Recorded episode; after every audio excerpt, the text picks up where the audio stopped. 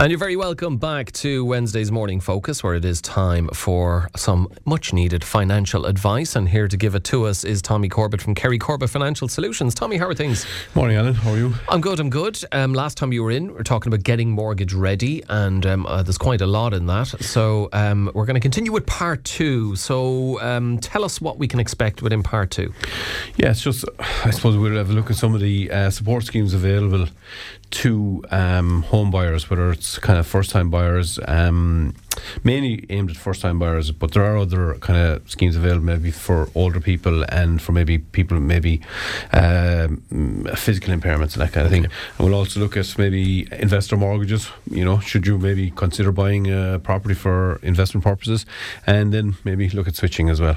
Okay, um, so in terms of the main support schemes available to home buyers, uh, you want to begin with the local authority affordable purchase scheme. Yeah, so that's a scheme run by the uh, local authority where the local authority own the house um, and they basically sell it at a discounted price. And there are certain terms and conditions you must, um, I suppose, adhere to in order to be able to be eligible in order to avail of the uh, affordable house scheme. You must be a first time buyer or a fresh starter. A fresh starter is someone that may have gone through divorce or legal separation and basically is deemed, you know, similar to a first time buyer for um, a lot of these uh, schemes, and it is for the local authority affordable purchase scheme. Um, yeah, you must fulfil the criteria. Um, you can buy out the local authority portion at any time. So, for instance, if the market value of the house is 230,000 and the local authority sell it to you for 200,000, that 30,000 can be bought out from the local authority at a time. If, if you, for instance, if you may get a pay rise and you may be able to remortgage and that kind of thing, yeah. so it can be done at any, any stage. There are criteria in relation to income. Um, again, you probably need to look it up. It's a little bit complicated. So the maximum you can go for is four times your income. So, for instance, if your income is 50,000, four times that is 200,000, and that has to be less than 86% of the o- open market value of the property. So, there's a mouthful there. yeah, people are at home with their calculators yeah. going, oh, oh, I can't keep up. yeah, so it is a little bit complicated, but again, what I would do is maybe look it up online. Yeah.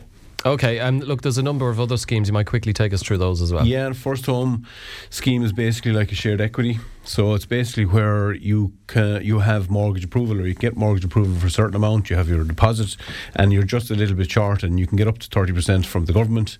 Um, again, you can pay that off at any stage. So what happens is you don't. There's no levy on it for years one to five. After that, there's a levy I think of around one point seven five percent on what the government give you. So mm. for instance, if the government give you thirty grand, it's one point five percent on that.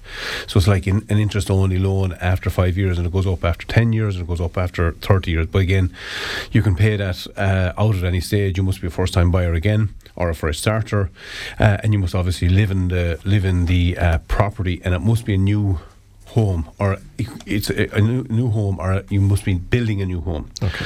Um, one exemption to that is if you're renting the property. So if you're renting the property, you're you're, you're, you're living there currently and paying rent it may be a second hand property, and at that stage, you, you, you are eligible then to apply for the first home scheme through that.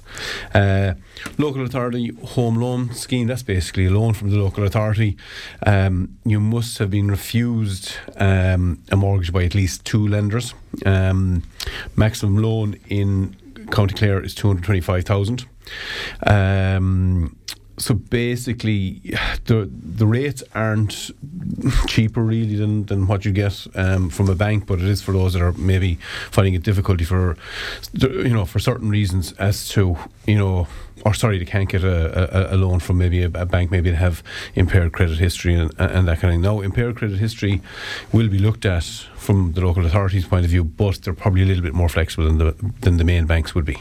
Okay, uh, any other schemes that people should be aware of for move um, just in, in, relation to things like renovations and improvements, um, again, there's certain grants, you know, for bringing your properties up to maybe certain standards as far as heating is concerned and, and insulation is concerned. Again, for those maybe with uh, physical impairments, there's grants for that. Um, for those uh, elderly um, and with disabilities, there's certain grants there. Again, you need to look them up online and, and, and if, if, they're suitable, maybe look at look at um, applying for them. Okay, we'll move on to investor mortgages. Uh, tell us more about them how do you qualify? And is it a good idea to try and get an investor mortgage? Yeah, so is it a good idea? I suppose, first of all, that's the question that I'm asked at least once or twice a month. You know, people come in and say, listen, I'm thinking about buying a second property. Is it a good idea? And it's a great idea if it works out. what I always tell people is, listen, um, when you buy a second property to rent out, it's a long term illiquid investment. So, what that means, you need to look at 10, 15, 20 years of a time period. Okay, so the days really of buying it this year and flipping it next year, that's a huge risk. You don't know what's going to happen. You have to be in it for the long haul or the It's relatively yeah, long yeah, haul. and it's illiquid. In other words, you cannot turn it into cash very easily. Even if there's a buoyant uh, property market there like there is at the moment, it'll still take, you know, three to six months at least before you can turn it into cash. So it's illiquid. And if the property market softens, it could be a lot longer before you can turn it into cash, you know. So just bear that in mind. Again, if you get the right tenants, you buy in the right area, it's a great investment, you know. But there are tax implications, you know. You have to pay uh, tax on the rent that you receive, up to forty percent plus USC, uh, etc. So it's it's not as simple as as as people sometimes make it out to be. So you need to go in with your eyes open. If you do, I'd have no problem, you know, as part of an overall portfolio to buy, you know, um, a second property to rent out a, a- as an investment, as an overall portfolio. But would I be telling people to put all their eggs in one basket? No, I wouldn't. Okay, it sounds like a mixture of do as much homework as possible beforehand and maybe Yeah, and purchase just- a crystal ball as well. Yeah, and just in relation to how how. how how do you qualify? Again, the banks will generally look at what rental you can expect, all right, and they will base what they'll lend you off that rather Okay. than your income. So you could actually very you could have a very low income, um, but your rental income that you can expect from the property could be quite high. One other thing, generally speaking, you'd have to come up with a deposit of about thirty to forty percent for buy to lets. Okay, uh, we'll finish with mortgage switching. I'm sure plenty of people are thinking about doing this, but why should they? And is there much involved in it? Yeah, so why should they? Well, I suppose over the last number of years, we've seen interest rates increase quite a bit, particularly for those that are on track rates. But some people have been very lucky in that they may have fixed maybe a couple of years ago. But if they have fixed for maybe two years, a couple of years ago, they're now coming out into a higher interest rate environment. And it's, you know, it, it is very valuable um, for them to actually go and look you know, at the option of switching. And there are huge, uh, huge differences in rates, but even small differences will make a huge difference. So, I looked at uh, some figures there this morning. For instance, if you had a mortgage of two hundred thousand. Um, 25 years remaining, current rate of 4.95%, which would be kind of the norm. Uh, monthly repayment of about 1,163 euros a month.